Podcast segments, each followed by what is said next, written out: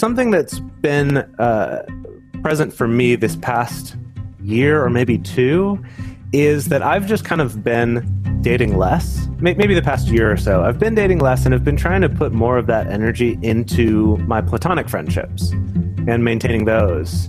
And it's become more and more apparent to me in doing that there's really not that big a difference between maintaining romantic relationships that you don't live with and maintaining friendship relationships that you don't live with.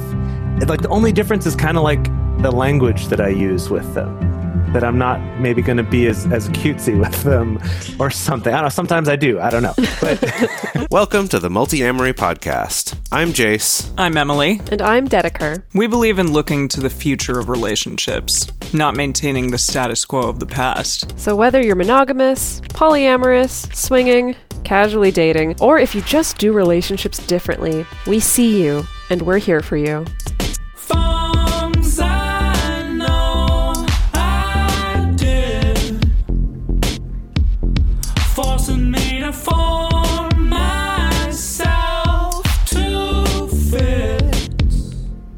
On this episode of the Multiamory podcast, we are joined by the dating advice girl, Erin Tillman, to talk about your dating and relationship health.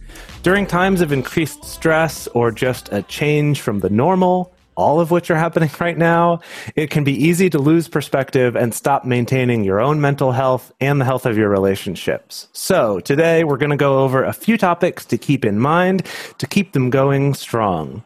Our guest today is Erin Tillman, an inclusive sex educator, dating and consent empowerment coach, author, speaker, and media personality based in LA. For the past 10 years, she has helped empower singles through workshops, matchmaking, podcasting, and her book, The Consent Guidebook. And she's also written for all sorts of places like Lifetime, BuzzFeed, Elle Magazine, Men's Health, Washington Post, and she was on this podcast a little over 3 years ago, which is wild to me. It's been that long. Erin, welcome back. Thank you for being here. Yay! So happy to be back. I know. I can't believe it's been 3 years or something. That's so crazy. Time really flies. Yeah. It feels like just the other day.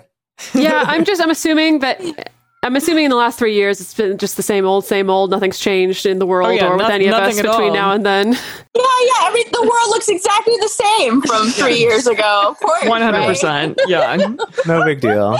I mean, so much has changed, and it's so funny because I feel like these conversations about time are when I start to feel really old. I mean, because I've been in the dating industry, so to speak, before Tinder and before Instagram and that kind of stuff. And I'm like, whoa. So 3 years ago, I mean, TikTok wasn't around, right? I mean, it was just all these weird things. Yeah. It's whoa. Yeah. Yeah. So, I mean, I'm really curious actually to jump in with that of, you've been in the industry for so long. How do you make sense of all the really rapid change that we've seen? I mean, for me, honestly, let me start by saying, even though I've been in the industry a lot, I'm one of those people who can adapt very easily. So I'm fortunate that I'm not overwhelmed, which is why I think I'm a good dating coach, is that with all the changes that are happening, I try to keep my clients on task. It's I'm not overwhelmed. I try to make things very understandable for them in terms of, which dating app should I choose? How do I set up a profile? All of that stuff. So I don't know. I guess it's just, it's my brain is such that it's easy for me to learn a new thing and I get excited about it. So I've adapted pretty well to the changes, to be honest. I love that social media is more integrated into these dating apps per se. I think it's really interesting that we're in the pandemic and a lot of our meeting new people is virtual. Yes, it's not ideal, but I think it's kind of interesting and kind of fun. And you kind of need to pay attention to people because if this is the way Zoom and various platforms, if this is how we're meeting people, then what are we doing on these? And are we putting our best foot forward on these? So I kind of nerd out on at all. Yeah, wow, I think it is kind of funny. I feel like I hear this sentiment from a number of people of, you know, there are the people out there who are just like, oh, I can't do the apps. I can't do the online dating. I can't do the virtual dating. Like, I just can't. I need to meet people in person. And I think that's a 100% valid way to feel. I totally get it. Totally respect it. But it is that kind of thing where now where it's like, you don't really have the choice necessarily because you can't just wander down to the bar on the corner and have the super organic meet cute kind of experience. Or you can, depending on where you live, because I was in Ohio recently and everything is open, my friends. What? Which I didn't go to any of those places, but oh yes, water parks were open, bars were open. Oh my gosh. Everything's open. So some people still are meeting in person. Okay, so maybe you can meet your next love at a water park. Okay. Are you in Los Angeles, Erin? I'm in Los Angeles. Okay, me too. So nothing's open here. That's right. The complete opposite. So I think it's an interesting, I mean, first of all, I'm going to say there's not going to be enough time on this show to talk about all the things, because already we've opened up a can of worms in terms of, you know, meeting someone during a pandemic, or, you know, what are your boundaries around COVID? Like, are you meeting people who have the same boundaries you do around wearing a mask and not? And comfortability. I can't say that word. Yeah. Comfortability. Yeah, that is our word. Being comfortable with someone with a mask or not. I mean, like, those are all really valid things to talk about when you're meeting new people, and also with current partners. You know, and again, I'm jumping around, and I know we're probably going to talk about all these things, but it's like the pandemic has really, hopefully, is making us better communicators, because with all the people in our lives and all the new people coming into our lives, like, we had some boundaries before maybe, but maybe those boundaries are different now. Yeah. So I'm interested to talk about current partners, because I know a lot of people that, well, me personally, and also Jason Dedeker, and then a lot of our listeners are with maybe a long-term partner, and they're quarantining with them, or, you know, social distancing with them, and they're really the only people that they're seeing, or maybe just like a small pod of people.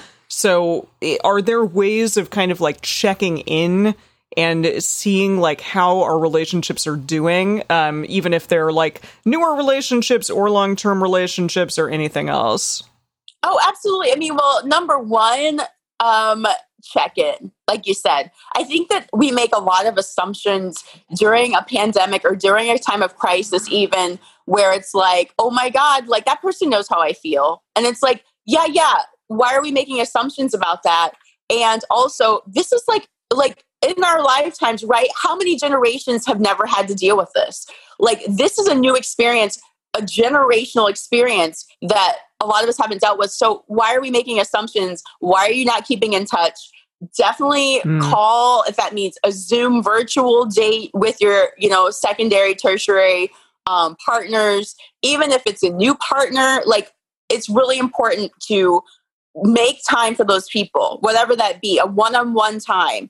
And, you know, I mean, we could get into, you know, agreements with a primary, you know, I guess if I'm not a huge fan of hierarchical relationships, but, you know, if you are quarantined with a primary partner, definitely there should be conversations with the primary about your other partners. Yeah. Absolutely. I mean, if those other partners mean something to you and you want to keep those other partners in your life post-pandemic, then it's really important that you not forget about those other partners, even if you're not sequestered with them. It's so important. Yeah. So I want to lay out, you know, for today's topic, you know, thinking about dating and relationship health, we kind of laid out four-ish categories that we wanted to check in, like four categories where we felt like this is probably a good place to check yourself before you wreck yourself. And we have a bunch of questions related to these four categories. So just for our listeners, a quick broad overview of the stuff we're going to be covering.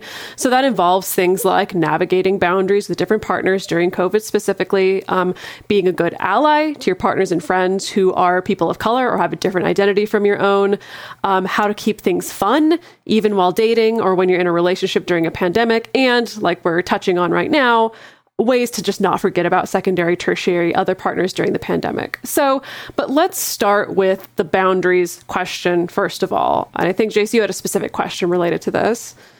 Yeah, and this is something that We've only touched on briefly on this show before and actually haven't done so much of a dive into it, but basically that, especially early on in lockdown, but I think still, maybe even more so now that like you were saying, things are opening up in some places, which can cause this bigger divide between I want to be more safe than my state is choosing to be, and then potential partners or existing partners are. Or vice versa. Right. Or vice versa. That overall, it's like people who normally didn't have to think as much about how they manage risk versus how their partners manage risk, which is something we talk about in non-monogamy when it comes to STIs, but it's a little different. Like the dynamic isn't quite the same when it comes to COVID there. There's not a one-to-one with that, but I'd say all of us were suddenly presented with a lot more ways with our friends that we had to talk about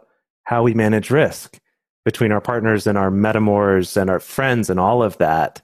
And I was just curious for you in doing your, workshops and dating coaching and stuff like that, how have you seen that show up? And is there anything that you've noticed with that can help people in navigating that? Because I think some people are like, fuck, I don't know what to do. I have to break up with all my partners, or I can't date anyone, or right? Yeah, no, literally both those things are valid and both those things are happening. Like some people are like, I'm not dating right now at all. I'm done. I can't do it. I don't trust people. And also, this conversation, we should a little respect to people who aren't able-bodied. That was kind of awkward the way I said it, but people who are immune compromised. They don't really have the luxury of choosing. It's like, nope, this is what it is. And so it's very real. And Jace, I would say it's definitely not a one-to-one comparison to the STI conversation, but it's very close. It's very, very close. It's transmittable from what we know about COVID, if you believe scientists, which I believe scientists. Shout out to the scientists. But yeah, it's airborne on some level. It's, transmittable by our spit, saliva, mucus. So it's absolutely an STI conversation on some level. It just is. We should be, I don't like to use the word should. It's really important that we think about who we're sharing, who we're fluid bonding with in a way. And it is fluid bonding in a sense. But it's not like fluid bonding through the air too. Yeah, it's like aerosol bonding. Which is even more intimate an experience now because of the pandemic, which is weird to say, right? So it's really important that, we're taking some precautions and really being selective about who we're inviting into our spaces, into our homes, who we're intimate with. It's absolutely similar to the STI conversation, in my opinion, in my humble opinion. Now, everyone can judge for themselves what the best choice is for themselves, but also to your point, Jace, it's like, it's not just us involved. If we are those of us who are in non-monogamous relationships, it's not just about us. And one of the biggest things that I've seen during this pandemic is the level of selfishness involved. And I don't want to get too negative, but really, it is a question of, do I want to wear a mask? Do I feel like I want to make sure the people in my life feel safe? Or am I just uncomfortable in this mask? And I'm bored and I want to go out and do stuff. So I'm just going to go do what I want to do. And I'm sure everyone will be fine. It's like that attitude. And it's like, I think that's just... It sounded almost word for word like you were having a conversation about condoms as a guy. I was going to say that. It's like that happens all the time. I hear people being like, oh, but like barriers and stuff. It's just awkward. It's awkward. It doesn't feel as good. And so. I don't want to, of course, like diminish people's experiences of sometimes barriers are like straight up painful for people or things like that. Like that's fine. But I do think, it's hard to ignore the way these things kind of rhyme together. Oh, no, it's absolutely related. And again, there is a very basic principle here around how are you caring for your partners? Yeah. Like, how are you caring for your partners? Yes, the ideal is this other thing over here, like pre-pandemic, like there's this ideal of how we were before COVID, BC, before COVID, right? And now, like during COVID, it's like, well, what is it now? And are we willing to change how we live, how we act, our philosophy, and the way we do things. Are we willing? If it's for the good and the safety for all of the people in our lives. And that's the question. And you know what? And here's the thing. Even though I do sound a little judgy, I'm going to remove some judgment from that and just say, whatever you choose is fine. As long as all of your partners are informed about what's going on, informed consent, right? As long as everyone is like, okay, well, I know that Erin doesn't really like to wear masks. By the way, I do. I love masks. But like Erin doesn't like to go masks. But you know, Erin doesn't like to wear masks. So she's being very honest about that. So I guess I need to make a decision accordingly. And my decision is not to be around her. Yeah. So yeah, we talk a lot about boundaries on this show, and you were talking a little bit about hierarchy as well, and we have similar feelings regarding hierarchy on this show for sure. But if there is an existing partner and then maybe a newer partner, is there a difference between how you negotiate and navigate boundaries between those two types of relationships, existing partners and boundaries versus the new ones? Well, you know, again, you know, if people are in hierarchical relationships, I think it's really a first conversation with the primary partner. What are your established boundaries? What have you negotiated with each other? That could very much influence how you bring in new people, if you bring in new people, and what those boundaries and standards are for other people. So yeah, I mean, I think it's going to be a very individual thing. You know, some people, like primary partners, might have agreements where they're like, you know what, as long as that person has a COVID test, STI test, everything's good, I'm cool, go live your best life with them. Some people might be like, listen, it's a pandemic, so they have to quarantine for 14 days before you see them. But as long as they do that, then I'm okay. I mean, so it's really up to, this is like the black belt in communication. Yeah. This pandemic is literally that. I think that all of us who choose something that's a little more non-traditional, this is where our super spidey skills are tested. Like, how good are we at this, right? How awesome are we, or how terrible are we at this? This is the time that we're probably figuring that out. I mean, I definitely have some clients who have ended relationships right now, or in the last couple months, because of it, because they found out that there was a partner who maybe had just different, different levels of comfort around this stuff. And again, no judgment. That's just, they just were like, oh wow, like in this pandemic, there's certain things that I can't handle and I don't want to risk certain things. So for now, maybe we should end it, you know? And that's a very valid thing, but I think it's just, I think honesty is most important here. Communication with all parties involved or potential new people you bring in, and checking in, especially checking in. Again, I don't like hierarchy, but checking in with the established partners. If those are people you're quarantined with, if those are people that you're in, you know, committed partnerships with, if those are people that you are, you know, have lifelong, you know, connections to, like, it's really important that you like heed what their boundaries are. Absolutely. Yeah. Yeah. I mean, what a wild time. I love that you pointed out the whole black belt thing, because sometimes I am surprised, you know, that I do think that the non-monogamous community, to a certain extent, we really pride ourselves on figuring out really tricky conversations and really uncomfortable conversations. And then sometimes we fall apart when it gets a little too uncomfortable or a little too awkward to figure out. But I have hope. that, me too. We've been training communicatively for this, and hopefully that means some of us are better set for this. I don't know. So I want to switch gears a little bit and talk about, you know, being a good ally to your partners and friends, either who are Black or people of color or who have a different identity or come from a different group than you do. You released a podcast episode a few months ago where you interviewed different interracial couples to talk about allyship and specifically what it means in a romantic relationship. This is definitely something that our listeners bring up a lot. I've definitely seen among our listener base, it's not even just about race, but it's about, you know, how do I be in a relationship where there's a big privilege differential between myself and my partner in some way, you know, and even though that's not necessarily black and white, people have a lot of questions of how do I separate kind of the individual from what's going on in a bigger scope. And so I think that when it comes to being an ally in general, there's often what I see as kind of a push-pull between speaking up, standing up for oppressed people, oppressed groups, And then on the other hand, we're also encouraged to avoid the tendency to speak in place of a particular group of people, or center your own experience, or center your own allyship as, you know, the most important piece of the picture. And so in your interviews and in your work, I mean, how do you see this showing up in intimate relationships?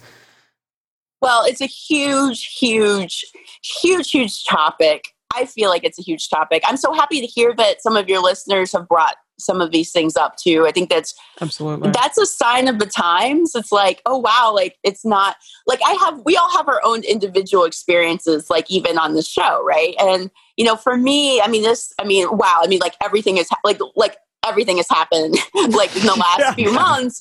And so, you know, I grew up, just a little backstory about me. Like I grew up in a very small town, moderate/conservative town in Ohio, where I was the only Black girl in my grade and one of few in my school. And I was like, you know, super well liked, and people like, oh, and like, I was like, the Black girl people knew, like the one. They could say, oh, I know one Black person personally, and that's Erin.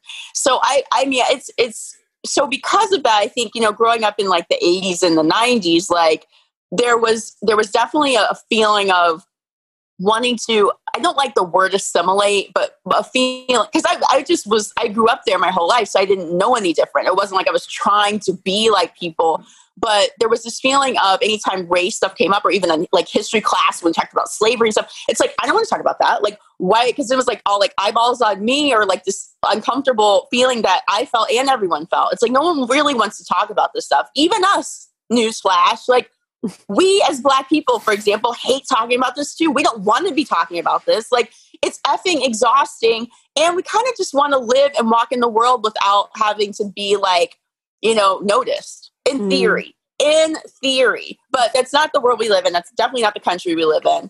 And there's a whole lot. So all that to say, you know, when all the Black Lives Matter protesting and stuff happened, and Breonna Taylor, oh my God, I'm still like that. I can't even look at pictures of her. It's so effing disgusting. Anyway, but like, I mean, because that she literally could be me or any of my female family members. So all that to say, you know, it was really a very beautiful thing to see so many protests and so many people who seemed to really care about what was happening.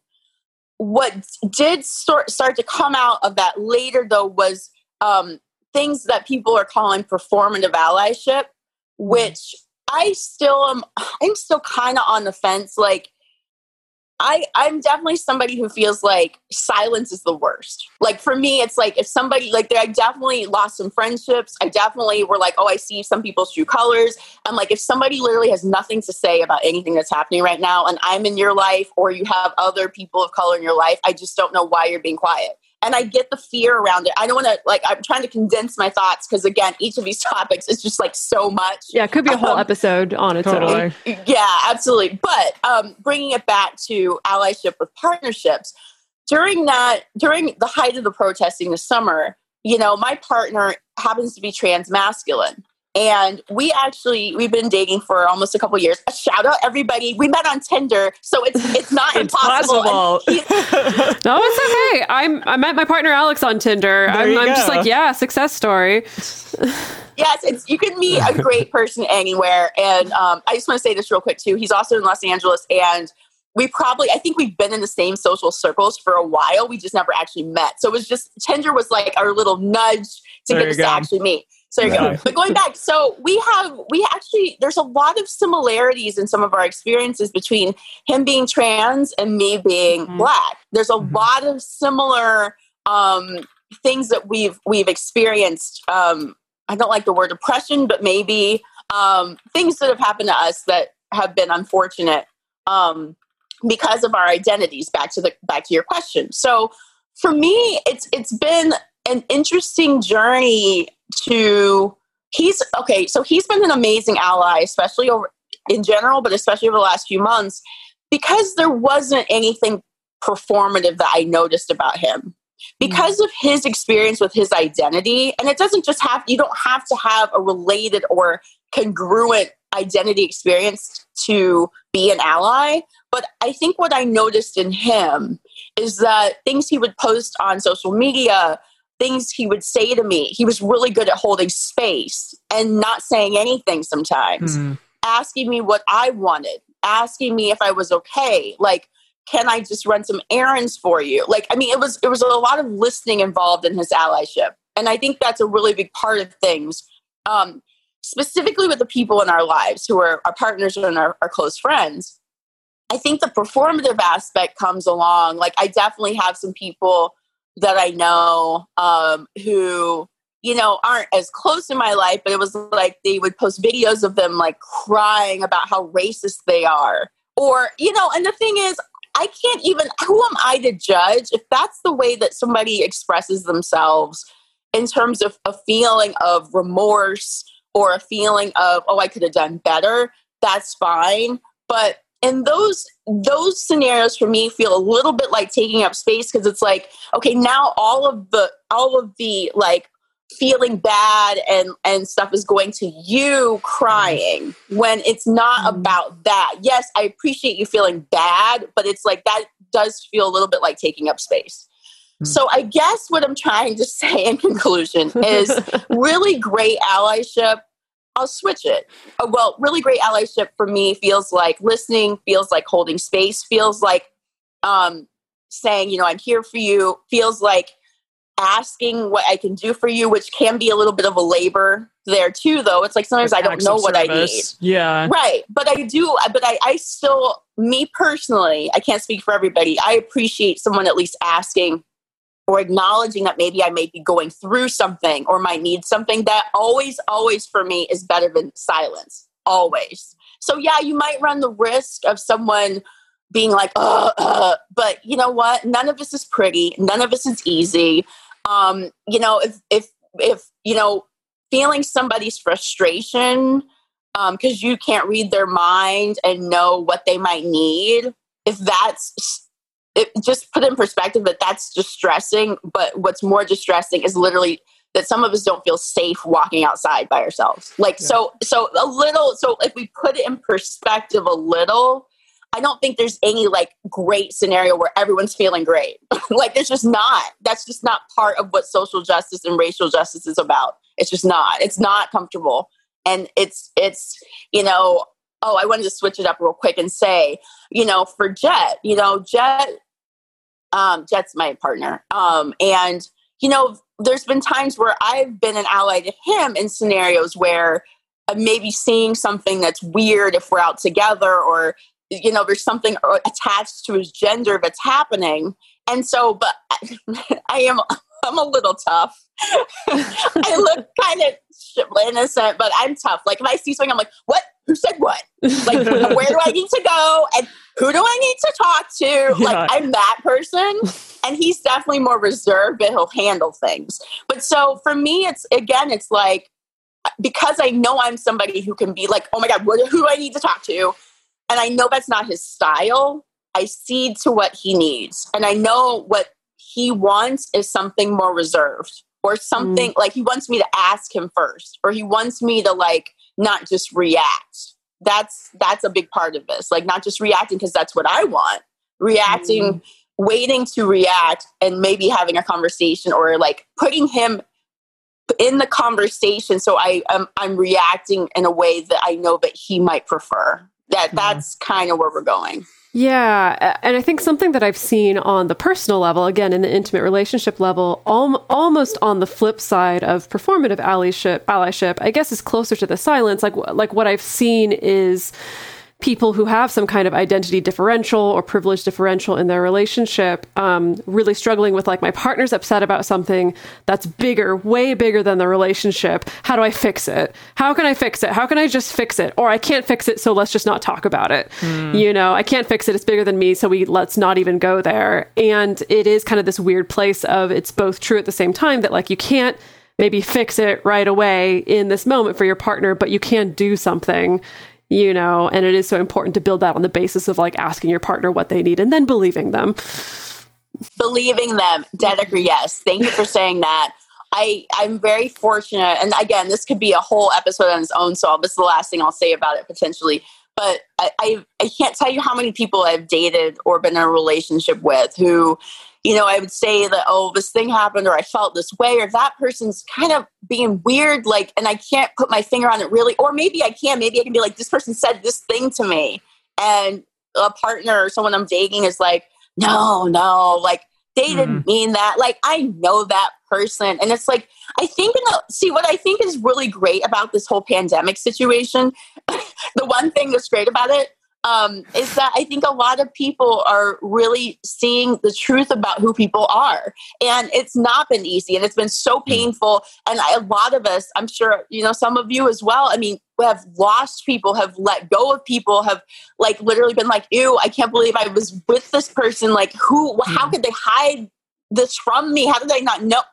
So the pandemic has revealed so much about who people are. And I think it's been really hurtful, but ultimately it's great. Like I'm definitely someone who would prefer someone be a total jerk to my face than hide something in secrecy. And then like, no, just tell me now so I know who I'm dealing with. Right.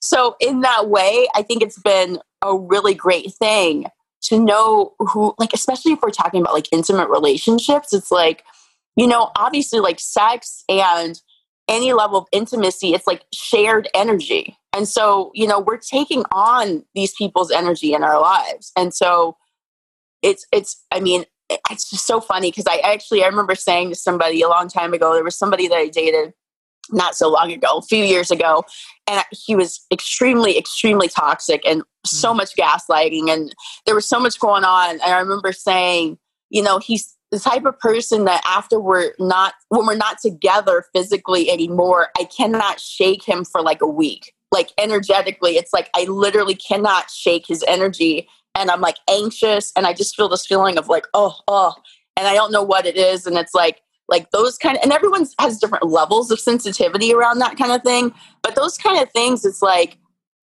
I think that the pandemic has revealed even deeper levels of that. It's like people couldn't hide. People were out loud and proud saying how they felt about all kinds of things, and you couldn't avoid it. And I think that's really great. And it's, like I said, I'm repeating myself now, but I mean, it's really been devastating on a lot of levels, but thank goodness people have felt comfortable enough, whether it's been disgusting or positive, to reveal who they are, Absolutely. Yeah, seriously. It's like a big old shakedown to a certain extent. A shake it down and a shake them up.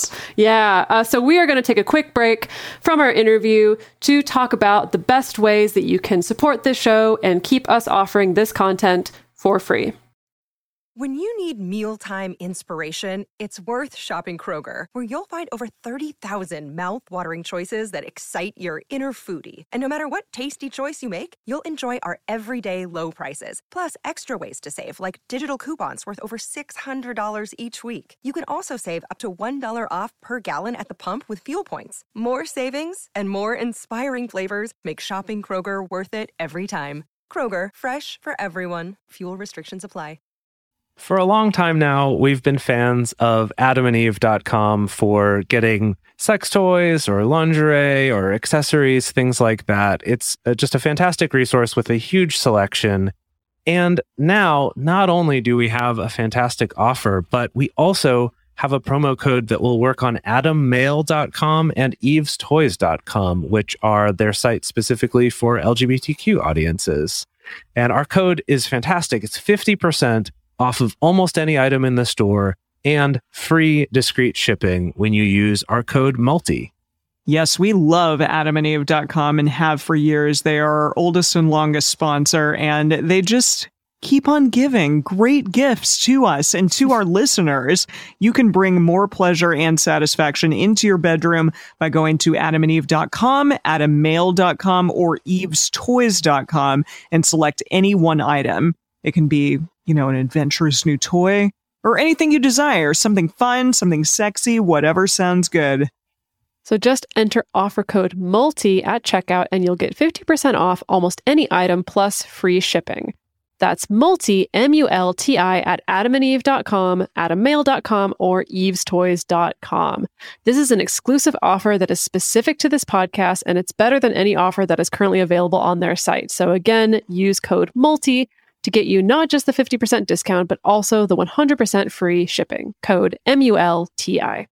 So let's switch gears one more time and discuss some fun stuff. So I know personally, the last few days, I've been feeling some anxiety and just like, wow, like this is a bit of monotony. I'm doing, you know, similar or the same thing like over and over again, or going to work, but then coming home and kind of doing the same thing. And in my relationships too, we tend to just kind of like sit on the couch and watch something, and that's about it.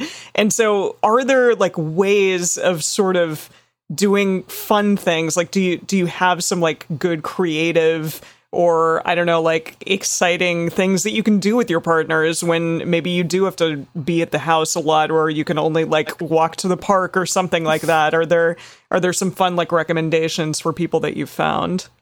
Well, so again, pre-COVID, PC or BC, it was BC. Before COVID, I love that, yes. Before COVID. I was like the most extroverted person. Definitely, okay, what's the word? What's the one where you're like introvert and extrovert? What is that word? There's like a word for that. Is there a word? Oh, gosh. Yeah. I'm like every human being on the planet. I don't know. Well, no, like but you're like super charismatic, and I feel like we're more extroverted and they're definitely introverted, those two. Well, and here's the thing. Ambiverted? Oh, you found it. Ambiverted? Is that the one? Yeah, okay. That makes sense. So I'm definitely an ambivert, but definitely socially a huge extrovert. So when the pandemic hit, it was devastating. Like, I was devastated. Like, literally everything in my life, and actually even work-wise, everything I do involved people or crowds or groups or like, I mean, literally it was like the hardest thing for me to wrap my head around. Now, again, being an ambivert, the introverted side of me could still like thrive living alone and doing things and working on projects and stuff. But it was really, really hard for me to not have that social aspect. So I definitely was a huge fan of the Zoom everything.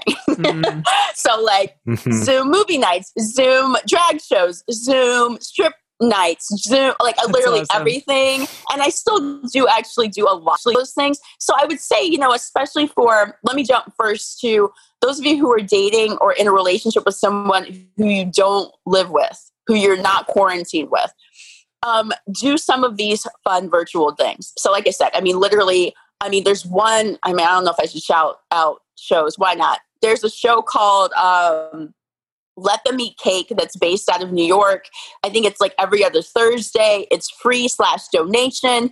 And they have all kinds of like pole dancers and like aerialists and all these things. It's so much fun. Wow. You could totally be like, hey, partner, let's meet on their Zoom platform and watch this amazing show. I mean, like there's so, and it's actually, some of these shows are so well done. Sure, it's not like being in person, but it actually is a really great escape. If you're going from, you know, no drag show or no performance art to virtual is the only way to go, it's a great replacement in that context.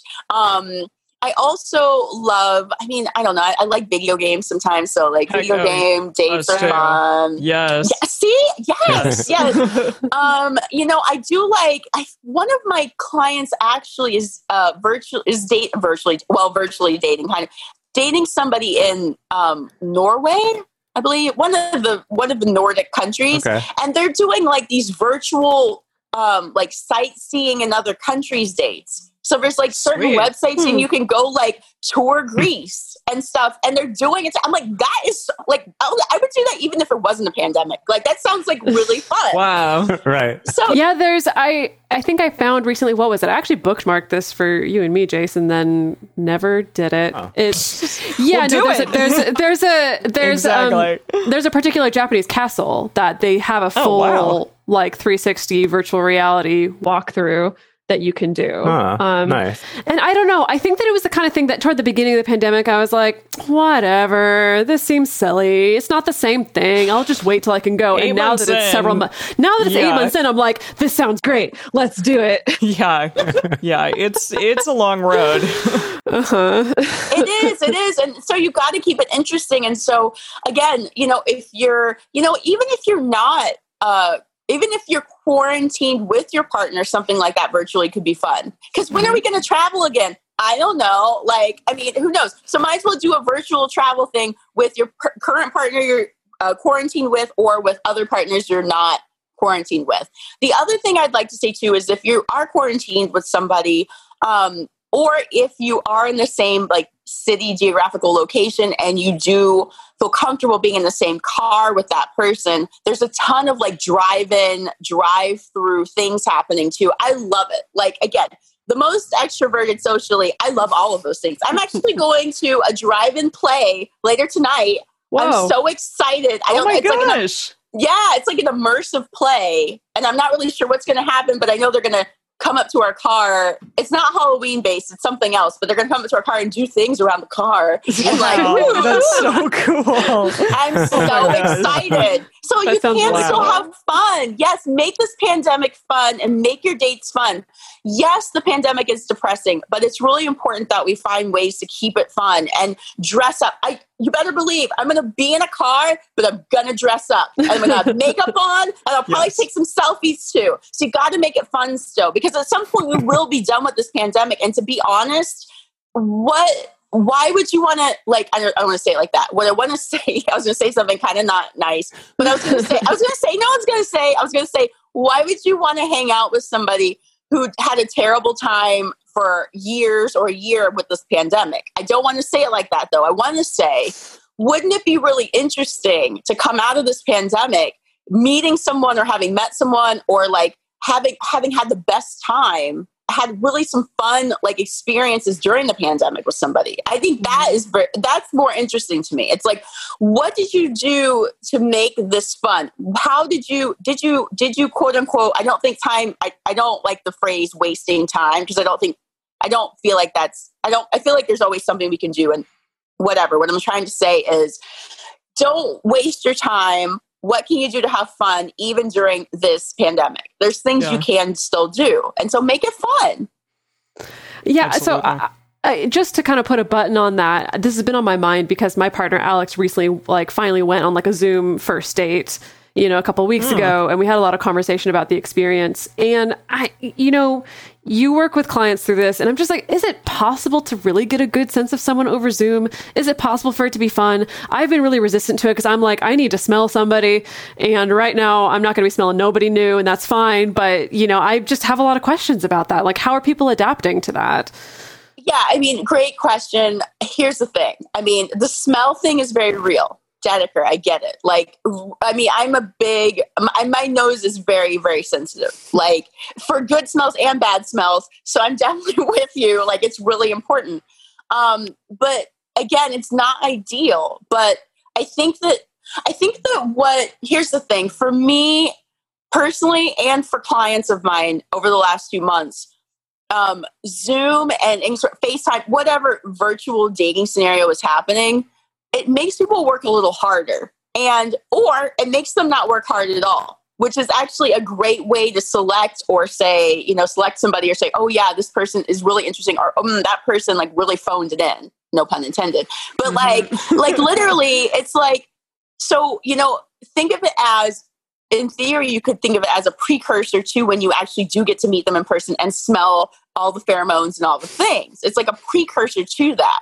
So it's like step one. You don't have to risk, getting COVID. You don't have to drive anywhere. You don't have to look for parking. You don't have to do all of these things. You can meet virtually. And then if that goes well, then, there's so many things that could happen in the future. But the virtual date, actually, I mean, like, if I think about all of the first dates where I drove like an hour away, or I like got dressed up and like all this stuff, and then I went and it was terrible, and that felt like a waste of time to me. So going on a virtual date for like 20 minutes and being like, oh, guess what? I gotta go. Even if it's terrible, it's like, 20 minutes. I still could wear my like pajama pants, and it's totally fine. But no, I mean, so like, hopefully, if there are people that you're meeting virtually, there's one or two or a couple that you'll meet that you'll be like, oh my God, I can't wait to like meet this person in person at some point. But it's not like a bunch of legwork out there in the field, like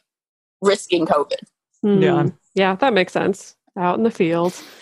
Out in the field. Your car, wherever you're doing field work.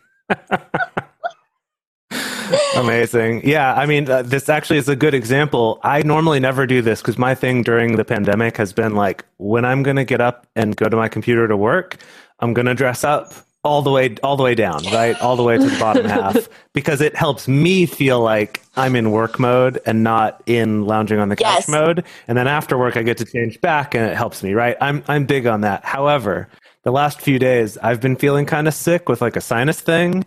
And so today I did, just for this call, put on this shirt, but I'm wearing my pajamas on. It's very rare. So like, very rare for Jace to do. Rare to be a pajama boy. Yeah. Very rare for me. I love it. No, yeah, I'm doing the same, Jace. I'm with you. I'm like, okay, I'll put some makeup on. I'll put on a cute shirt. And then I'm totally wearing sweatpants. That's, no, right, but totally. Nobody knows. Exactly. We're just seeing the top. Oh, man. Okay. So I wanted to pivot this topic then a little bit because... So something that's been present for me this past year or maybe two is that I've just kind of been dating less. Maybe the past year or so. I've been dating less and I've been trying to put more of that energy into my platonic friendships and maintaining those. And it's become more and more apparent to me in doing that there's really like not that big a difference between maintaining romantic relationships that you don't live with and maintaining friendship relationships that you don't live with. Like the only difference is kind of like the language that I use with them, that I'm not maybe going to be as cutesy with them or something. I don't know. Sometimes I do. I don't know. But, and I feel like during the pandemic, I often feel like I'm dropping the ball on those. And what's been interesting is that then when I'll reach out, like to my good friend, I just sent him a text the other day being like, hey, I'm so sorry. It's like every week runs into the next. I haven't been in touch at all. You know, how are you doing? How's your kid doing? You know, that kind of stuff. And his response to me, well, first he called me up and he was like, hey, yeah, like me and my wife just woke up this morning and we were like, oh, it's raining outside. And also like, Jace is a dick because he never calls. He sucks. And then he's like, no, actually, like we've been the same. He's like, we've just like, everything runs together and we haven't even thought about it. I'm sorry. I haven't been in touch. So I guess I'm just curious, wherever you are on that, I guess just if you've come across that at all with just like friendships and other types of relationships, just like remembering to check in even when you just kind of forget or it feels like I've used up all my bandwidth. How do I even do that? Oh, 100%. I mean, again, this is like a crazy experience of our lifetimes and our parents' lifetimes and our grandparents' lifetimes in some ways. So all bets are off. There is no rule book for this. Although I should like look more up around the pandemic of 1918. Is that the one? Because people keep saying this is very similar to that one. Right. Anyway, plus they didn't have technology. They didn't have, you know, all these things, but all that to say, no, it's absolutely quote unquote normal. Like, sadly, it's normal in this absurd abnormal that we're in. Like everyone I know is dealing with something. Like literally, I don't know anybody other than maybe I don't know him personally, but Jeff Bezos. He's like one of the few who I think is really thriving right now. He's doing all right. Yeah, I think he's doing just fine. Right. Like there's definitely some winners of his pandemic for sure. But no, I mean, I think it's a very real thing to. I mean, I think if you care about your friends, you know, and partners, that you're going to feel bad that you haven't been more in touch. But there's only so many hours of the day. And, you know, our own mental health is a part of this. Like, you know, what are we as individuals doing to even just get through the day? And every day is so different. Like, I literally don't know what day it is every day. Like, especially, you know, my mom had spinal surgery and I was, you know, helping her for about 2 months in Ohio. And I mean, I literally being in and out of hospitals, it's like Vegas. It's like a less fun version of Vegas. It's like, what day is it? What time is it? Much less fun version of Vegas. Oh, I was going to say only marginally less fun than Vegas because I don't find things fun. Goodness. I love Vegas. Oh, well, I did love Vegas, but not going there now. But anyway, okay. Yeah. But all that to say, it's like time is so subjective right now, time and space. And so, you know, I mean, I've definitely been in a similar scenario where certain close friends of mine, I'm like, oh my God, I'll call them tomorrow. And then it's like 2 months have gone by. Like a couple of my friends have had babies and it's like, oh man, like I was dealing with my mom's stuff and then other stuff. And it's like, you do feel bad. But what I'm trying to say is that we're all all of us except for some of the people in the 1%. And even them, to be fair, even some of them probably are dealing with a lot of stuff emotionally. There's still everyone, there's nobody who hasn't had to adjust over the last few months. And so I think we just need to take it easy on ourselves. And honestly, I'll say this too. I think that in this time, if there are people in our lives who are pissed at us because we haven't been like calling all the time and that kind of stuff, like maybe that friendship is in a different phase. You know, maybe we need to adjust that friendship or that relationship a little bit. Having said that, because I do like to check myself when I need to sometimes, even as I'm saying that, I definitely had some moments during the Black Lives Matter protests where there were some close friends who I didn't hear from, and it was very upsetting to me. And, you know, it's not logical. It was definitely an emotional reaction, but it was like, I can't believe like all of these things. I mean, you guys remember, it was like literally every day there was like something going on, and it was I can't believe like, and we're talking about close friends. So in that way, but the thing is, once I actually connected with those people, you know, it was okay. You know, it's, again, it's more of the silence, like indefinite silence, the indefinite silence of like not knowing, not hearing from someone, not knowing how they feel about something. That is hard. But once you actually do reconnect and you have a conversation, hopefully things are okay. But I do feel like we need to give a little respect to the fact that we're dealing with something that is absolutely insane. I mean, seriously, right? But again, this goes back to the whole partner conversation, you know, close friends and partners, to your point, Jace. Because also I would say too, you know, I actually do have some clients who have said that they're not going to date right now. It's just too overwhelming for them. They are relying on their close friends. I know people who've moved in with close friends because they just feel like more of a sense of community, being around people they really trust. So whatever that looks like for you, whether that's friendships, whether that's partners, I think it's just really important to you know, be honest about how you're feeling about someone's level of communication or lack thereof, but also give a little wiggle room in terms of, oh my gosh, like I'm dealing with a lot, they're dealing with a lot. So we gotta take it easy on each other if we really do care and we do know that person cares. But last thing I'll say, having said that, again, no assumptions. I said this earlier in the show. Especially if you're dating people, if you're dating multiple people, you can't make an assumption that, I haven't texted them. We haven't talked on the phone. We haven't, done a video date. Like, we haven't done any of these things. I'm sure they're fine. I'm sure they know I care. Don't make that assumption. That's not okay. That's not all right. Because as we're saying, not everyone is dealing with something. If you don't check in, then you're kind of, it can feel like you're leaving somebody hanging, or that you don't care, or that, you don't know. I mean, people who I haven't seen any of you in 3 years really, other than on social media. And so I don't know what your day-to-day things are, but it's happening for you. And so, how dare I be upset? Like, oh my God, like Jace, like I haven't heard from you, and like whatever. It's a theme. Whatever. Everyone's pissed at Jace for not reaching out to them. That's true. Jace is famous for being really inconsiderate, basically. Jeez. Oh gosh. Oh, so yes and no. I'm sorry, Jace. Oh, boy, no, we can say it. We can joke about it because it's really not true. It's like the opposite. Yay! Aww. See, so sweet. See, that's the love. That is, I love the love. I feel the love, and so we just need to be really. We need to take care of the people in our lives and check in on everybody because we really don't know how people are doing. And like I said before, I mean, there's some people who are not afraid of this pandemic, who are out there in the world, who live in states or countries where things are just open. And there are a lot of people who are really afraid to be outside. And I've definitely gone back and forth personally in that. So, I mean, check in on those people. Check in on the people who might be living alone, who are maybe more, who really are struggling with the isolation of it all. I mean, there definitely is a mental health aspect to all of this. And so whether it's friends or partners, it's just really important that we don't forget about the people in our lives. BC. Yes. Oh, okay. Well, I think that's a great note to end our main episode on. Erin, this has been fantastic. Where can our listeners find more about you and your work? Yay. So you can find me on my website, thedatingadvicegirl.com. I'm also super active on Instagram at datingadvicegrl. So at datingadvicegirl with no I in girl. And I'm also on TikTok, which I'm having fun. You know, here's the thing. We didn't really talk about consent much, which is totally fine. Boundaries, that's a whole other show.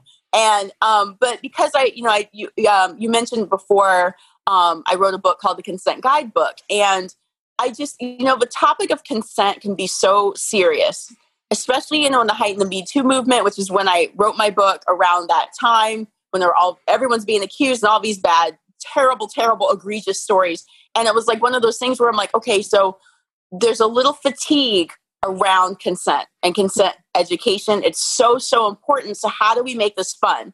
So on TikTok, I'm trying to make consent fun. I'm trying to do some fun videos and stuff. They're on Instagram as well. Also on Twitter at datingadvicegrl. But so all that to say, though, I'm trying to find a way to weave in the sex education, consent education in a fun way that's not like where people are just like, oh, this again, bleh, So I'm trying to make it fun. So that's all the things.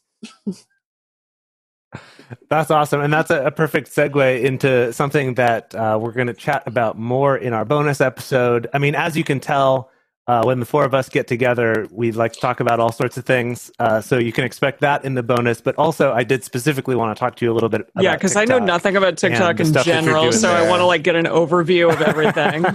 I love it. Totally. I'll do my best. So for our patrons, if you want to get in on that conversation, that will be in our patron-only bonus episode that's coming out in a couple days. All right. Thank you, everybody, so much. This has been awesome. We would love to hear from you.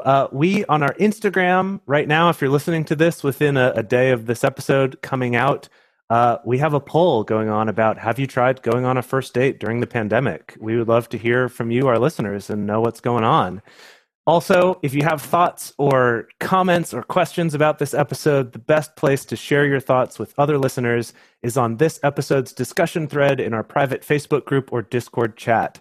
You can get access to these groups and join our exclusive community by going to patreon.com/multiamory. In addition, you can share with us publicly on Twitter, Facebook, or Instagram. You can email us at info@multiamory.com. Multiamory is created and produced by Dedeker Winston, Emily Matlack, and me, Jace Lindgren. Our episodes are edited by Mauricio Balvanera. Our social media wizard is Will McMillan. Our production assistants are Rachel Schenowork and Carson Collins. Our theme song is Forms I Know I Did by Josh and Anand from the Fractal Cave EP. The full transcript is available on this episode's page on multiamory.com. Judy was boring. Hello. Then Judy discovered Chumbacasino.com. It's my little escape. Now Judy's the life of the party. Oh, baby, mama's bringing home the bacon. Whoa, take it easy, Judy. The Chumba life is for everybody. So go to ChumbaCasino.com and play over 100 casino-style games. Join today and play for free for your chance to redeem some serious prizes. ChumbaCasino.com. No purchase necessary. Void where prohibited by law. 18+ terms and conditions apply. See website for details.